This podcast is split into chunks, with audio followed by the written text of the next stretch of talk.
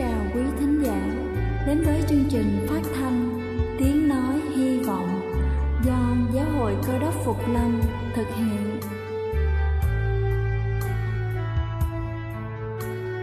Kính thưa quý vị, Đức Chúa Giêsu trước khi Ngài về trời đã ban cho các môn đệ của Ngài một điều răn mới, đó là họ phải yêu thương nhau như chính tình yêu mà Ngài đã dành cho Quả thật vậy, thưa quý vị.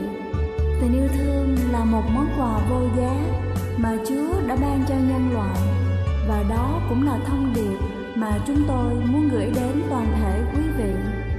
Nếu quý vị muốn tìm hiểu thêm về chương trình, Về niềm tin, Hoặc muốn nghiên cứu về lời Chúa, Xin quý vị gửi thư về chương trình phát thanh Tiếng Nói Hy Vọng, Địa chỉ 224 Phan Đăng Lưu phường 3, quận Phú Nhuận, thành phố Hồ Chí Minh hoặc gửi email cho chúng tôi theo địa chỉ tiếng nói hy vọng amos@gmail.com. Ngoài ra, quý vị cũng có thể liên lạc với bất kỳ hội thánh cơ đốc Phục Lâm tại địa phương gần nhất. Xin chân thành cảm ơn và kính mời quý vị lắng nghe chương trình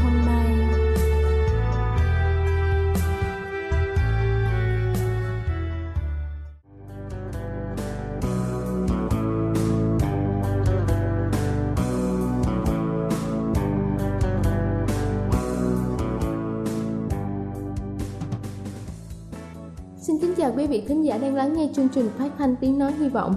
Cầu xin Chúa luôn ban phước và chăm dùm quý vị trong tình yêu thương của Ngài. Kính thưa quý vị, câu chuyện hôm nay tôi muốn gửi đến quý vị là về người đàn bà quá và ba tên trộm. Có ba tên trộm nhìn thấy một người đàn bà quá. Một tên trong số đó nói, tôi sẽ đi ăn trộm con dê rừng mà bà kia sẽ không hay biết gì cả. Một tên trộm khác lại nói, tôi sẽ dắt con lừa ngay từ trong tay của người đàn bà đó. Tên trộm thứ ba thì nói, cái này có khó gì, tôi có thể lấy trộm hết toàn bộ quần áo trên người của bà ta. Tên trộm thứ nhất, ngay tại chỗ rẽ của con đường, đã len lén đến gần con dê rừng, cởi bỏ cái lục lạc xuống, buộc vào đuôi con lừa. Sau đó, dắt con dê rừng đi. Người thiếu phụ nhìn quanh một lượt phát hiện con dê rừng không thấy đâu nữa, liền bắt đầu tìm kiếm Lúc này tên trộm thứ hai đi đến trước mặt bà ta, hỏi bà đang tìm kiếm gì. Bà nói, bà đã bị mất con dê rừng. Tên trộm nói tôi đã nhìn thấy, vừa nãy có một người dắt theo một con dê rừng đi ra khỏi khu rừng này, bây giờ vẫn còn có thể đuổi kịp. Người đàn bà cầu khẩn, người này dắt con lừa thay bà, còn mình thì đi đuổi lấy con dê rừng. Tên trộm thứ hai đã nhân cơ hội dắt con lừa đi mất. Người đàn bà từ trong rừng trở về, con lừa cũng không thấy đâu. Bà vừa đi vừa khóc, đang đi, đang đi. Bà nhìn thấy một cái đầm nước, có một người đang ngồi đó cũng đang khóc. Bà hỏi anh ta đã xảy ra chuyện gì? Người đó liền nói, anh ta đã làm rơi một cái túi xuống hồ, ai mà giúp anh ta nhặt lên thì sẽ tặng cho người đó 20 thỏi vàng. Anh ta lại nói ông chủ nhờ tôi đem một túi vàng vào trong thành, đi đường quá mệt mỏi tôi về ngồi nghỉ. Ở cái đầm này, không ngờ đã ngủ quên mất, trong giấc mơ đã ném cái túi đó xuống đầm nước rồi. Người đàn bà hỏi, sao anh không xuống, vớt cái túi đó lên? Anh ta liền trả lời, tôi sợ nước, bởi vì tôi vốn không biết bơi. Nếu ai có thể vớt cái túi này lên, tôi hứa sẽ tặng cho người đó 20 thỏi vàng. Người đàn bà mừng rỡ, nghĩ thầm trong bụng rằng, chính là vì người ta đã lấy trộm mất con dê rừng và con lừa của mình nên ông trời đã ban cho mình hạnh phúc khác. Thế là bà liền cởi bộ quần áo bên ngoài lặn xuống nước, nhưng dù cố gắng đến mấy và cũng không thể nào thấy túi vàng kia đâu. Khi bà từ dưới nước bò lên bờ thì phát hiện quần áo cũng không thấy đâu nữa, thì ra tên trộm thứ ba đã lấy quần áo của bà mất rồi. Kính thưa quý vị, đây chính là ba cạm bẫy lớn nhất của đời người. Thứ nhất đó là sơ suất, thứ hai là cả tin và thứ ba là quá tham lam.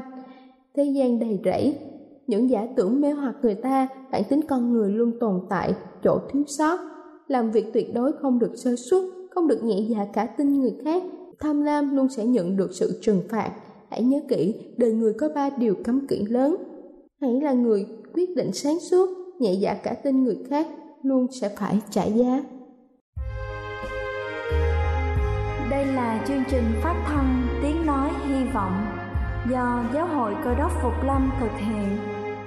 Nếu quý vị muốn tìm hiểu về chương trình hay muốn nghiên cứu thêm về lời Chúa, xin quý vị gửi thư về chương trình phát thanh Tiếng Nói Hy Vọng, địa chỉ 224 Phan Đăng Lưu, phường 3, quận Phú Nhuận, thành phố Hồ Chí Minh hoặc gửi email cho chúng tôi theo địa chỉ tiếng nói hy vọng amos@gmail.com Ngoài ra, quý vị cũng có thể liên lạc với bất kỳ hội thánh cơ đốc Phục Lâm tại địa phương gần nhất. Xin chân thành cảm ơn và kính mời quý vị tiếp tục lắng nghe chương trình hôm nay.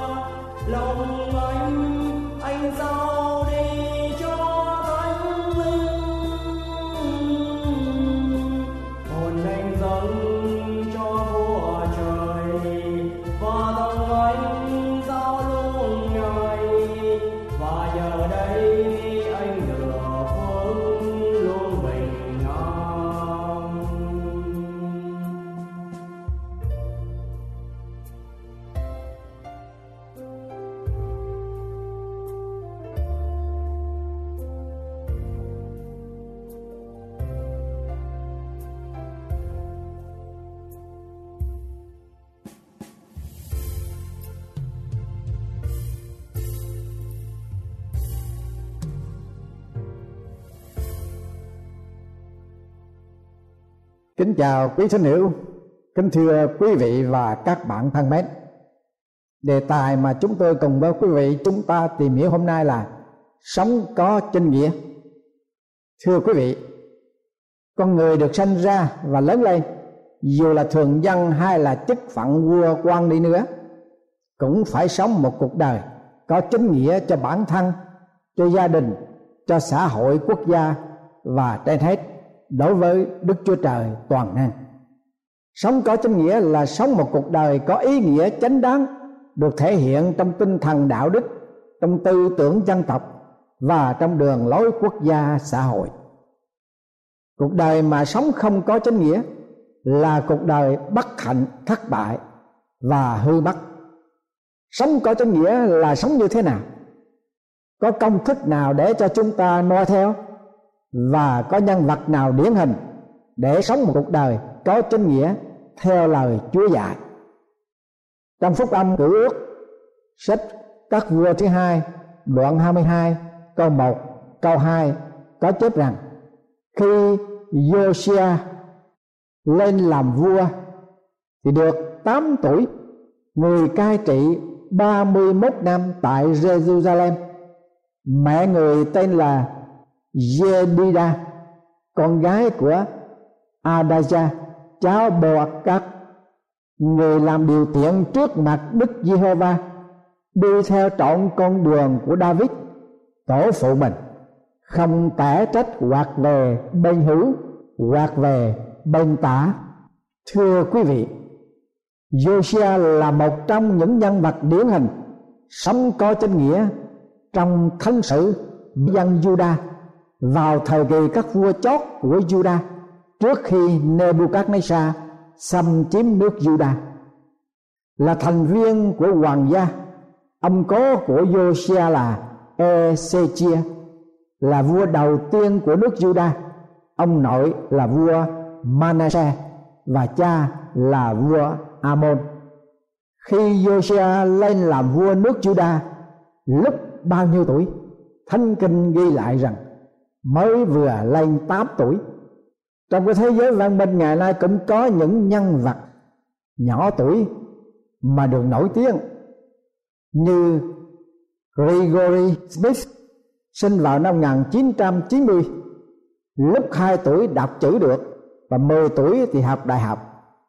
Nhưng đó chỉ là một nửa về thần đồng của Gregory mà thôi. Khi không còn hồ hởi về học vấn nữa, thì cậu bé chu du khắp thế giới, đóng vai trò nhà hoạt động hòa bình và quyền lợi của trẻ em. Cậu bé có một tâm quyết đối với thế giới này, đã sáng lập tổ chức International Youth Advocates, một tổ chức thúc đẩy những nguyên tắc về hòa bình và sự hiểu biết về giới trẻ trên khắp thế giới. Cậu bé đó đã gặp gỡ cả cựu tổng thống Bill Clinton và Mikhail Gorbachev phát biểu trước Đại hội đồng Liên Hiệp Quốc. Grigory đã được đề cử giải Nobel Hòa bình bốn lần. Thưa quý vị và các bạn thân mến, chúng ta trở về với câu chuyện của Josiah. Ông là một thành viên của hoàng gia và được nối ngôi vào lúc mới lên 8 tuổi và đó có phải là lý do mà vua Josiah trở thành con người điển hình sống có chánh nghĩa chăng trong phúc âm cựu ước hai sử ký đoạn 34 câu 1 câu 2 có chép rằng Josiah được 8 tuổi khi người lên ngôi làm vua và cai trị 31 năm tại Jerusalem. Người làm điều thiện trước mặt Đức Giê-hô-va và đi theo con đường của David, tổ phụ người không say về bên hữu hay là bên tả. Thưa quý vị và các bạn thân mến, bí quyết nào làm nên con người của Josiah sống có chính nghĩa, sống vì chính nghĩa và sống cho chính nghĩa? Thánh kinh ghi lại rằng, ông đi theo con đường của David, tổ phụ người. Tại sao không đi theo con đường của ông cố, ông nội và cha mình? Thánh kinh cho chúng ta biết lý do. Manasseh được 12 tuổi khi người lên làm vua và người cai trị 55 năm tại Jerusalem. Người làm điều ác trước mặt Đức Giê-va theo những sự giếm giết của các dân tộc mà Đức Giê-va đã đuổi khỏi trước mặt dân Israel. Người cắt lại các nơi cao mà Ezechia, cha người, đã phá vỡ, dựng lên những bàn thờ cho ba anh làm các tượng Asera thờ lại cả cơ binh trên trời và hầu việc chúng nó. Đó là ông nội của Josiah còn cha của Josiah là như thế nào? Amon được 20 tuổi. Khi người lên ngôi làm vua, người cai trị hai năm tại Jerusalem, người làm điều ác tại trước mặt Đức Giê-hô-va y như Manasseh, cha người, đã làm cúng tế cho các tượng chạm mà Manasseh, cha người, đã làm và hầu việc chúng nó. Ngày nay có nhiều người biết chính nghĩa mà không dám sống có chính nghĩa chỉ vì dựa vào hai chữ hiếu để. Bởi vậy cho nên họ phải sống theo câu ca dao, cha nào con nấy, cha nịnh thần con mấy trung lương nhưng đối với Josiah thì ông cương quyết không đi theo con đường không có chánh nghĩa bất cần họ là ai thăng hay là sơ. Con người có chánh nghĩa, có lập trường thì quyết tâm đi theo trọn con đường, không tẻ tách hoặc về bên hữu hai về bên tả. Động tác nào nữa làm cho ông vua trẻ nhỏ này có chánh nghĩa trong suốt cuộc đời của mình và trong sự nghiệp của mình? Hai sự ký đoạn 34 câu thứ ba cho biết rằng, năm thứ tám, đời người trị vì.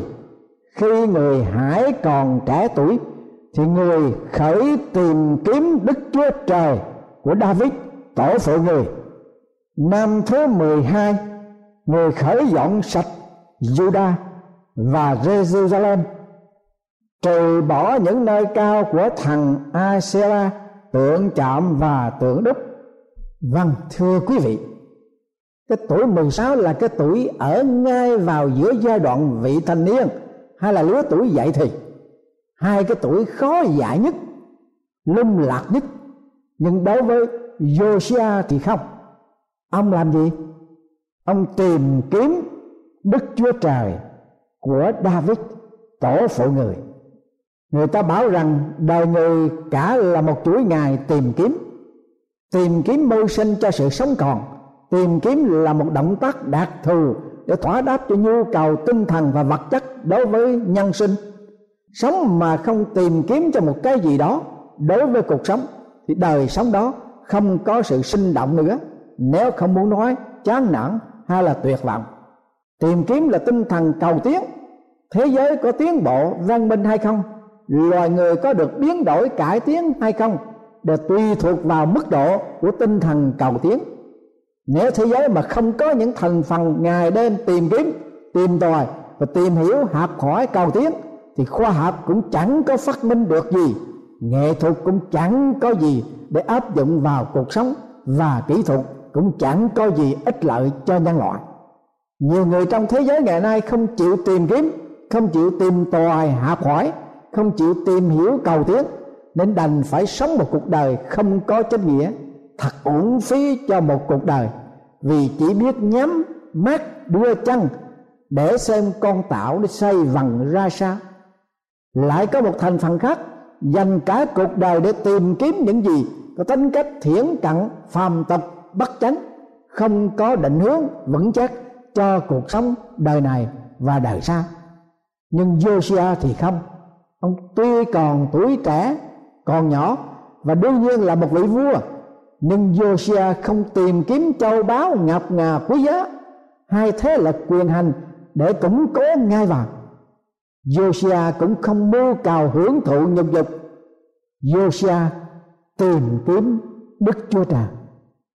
Tìm kiếm Đức Chúa Trời là tìm kiếm nguồn cội của sự sống và chính nghĩa cho cuộc đời của mình ta hai nghe thánh đồ Phaolô tuyên xưng trong sách công vụ các sứ đồ đoạn thứ 17 câu 26 đến câu thứ 28 Ngài đã làm cho muôn dân sanh ra bởi chỉ một người và khiến ở khắp trên mặt đất.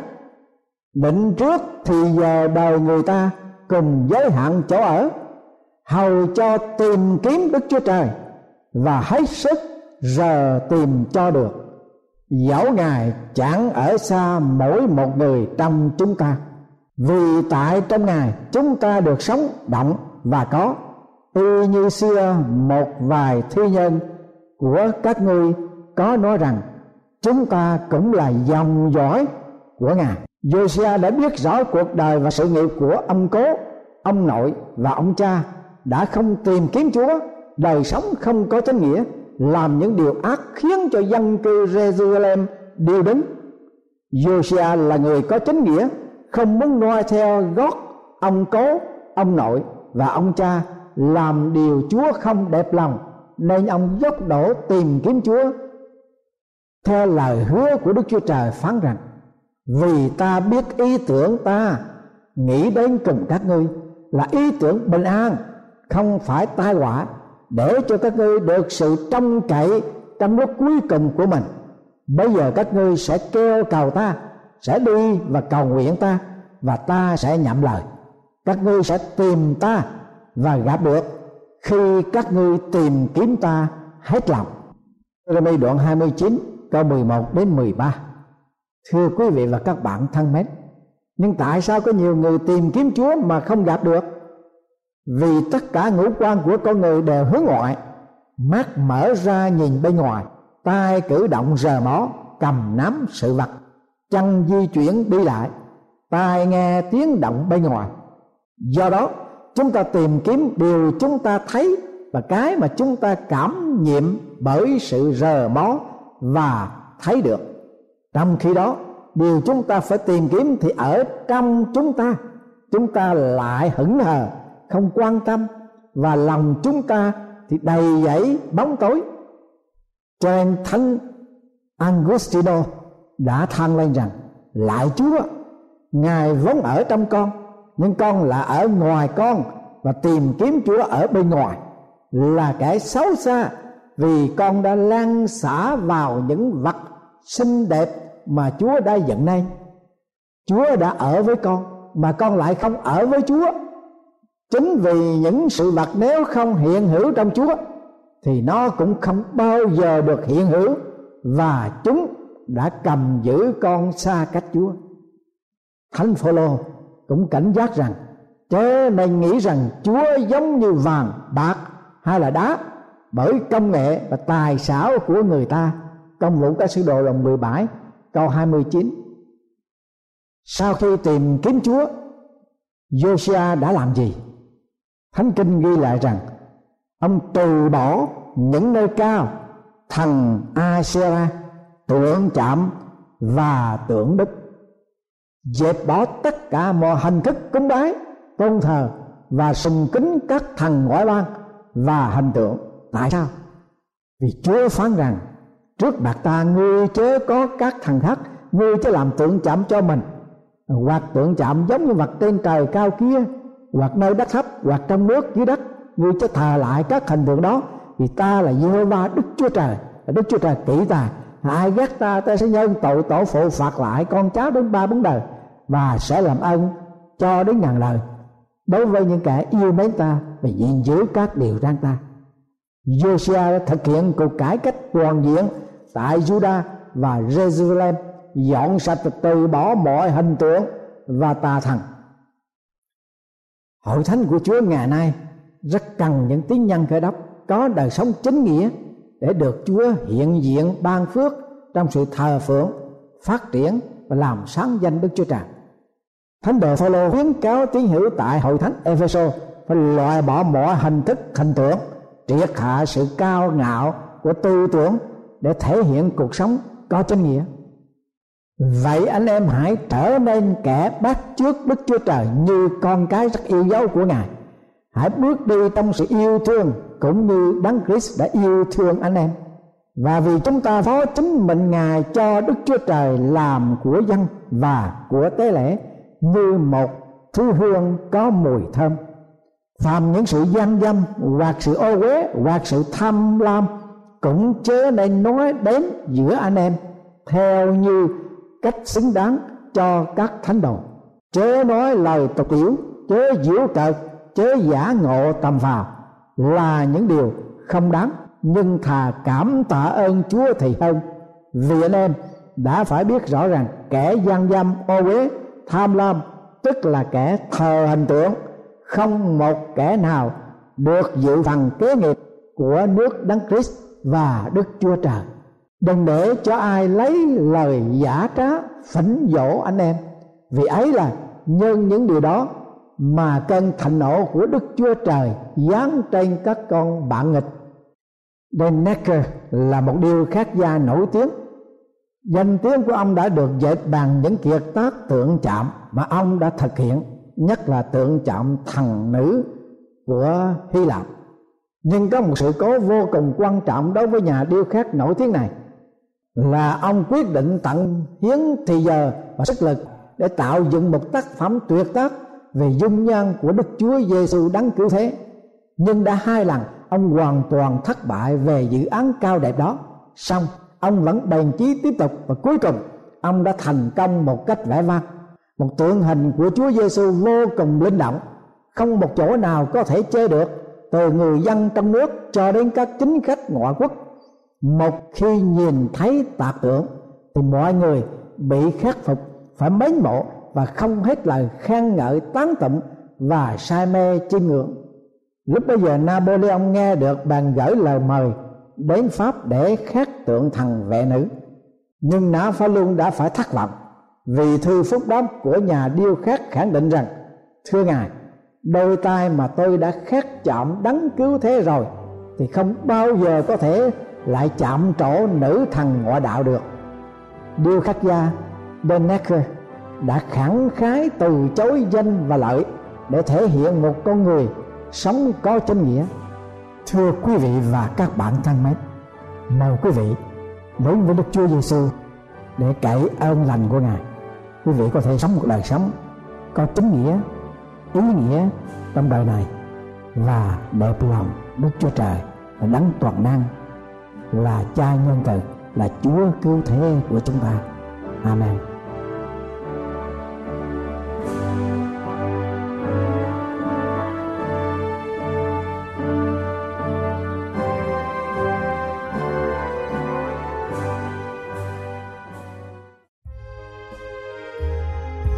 Đây là chương trình phát thanh Tiếng Nói Hy Vọng do Giáo hội Cơ đốc Phục Lâm thực hiện. Nếu quý vị muốn tìm hiểu về chương trình hay muốn nghiên cứu thêm về lời Chúa, xin mời quý vị gửi thư về chương trình phát thanh Tiếng Nói Hy Vọng, địa chỉ 224 Văn Đăng Lưu, phường 3, quận Phú Nhuận, thành phố Hồ Chí Minh hoặc gửi email cho chúng tôi theo địa chỉ tiếng nói hy vọng amos@gmail.com Ngoài ra, quý vị cũng có thể liên lạc với bất kỳ hội thánh cơ đốc phục lâm tại địa phương gần nhất. Xin chân thành cảm ơn và hẹn gặp lại quý vị trong chương trình lần sau.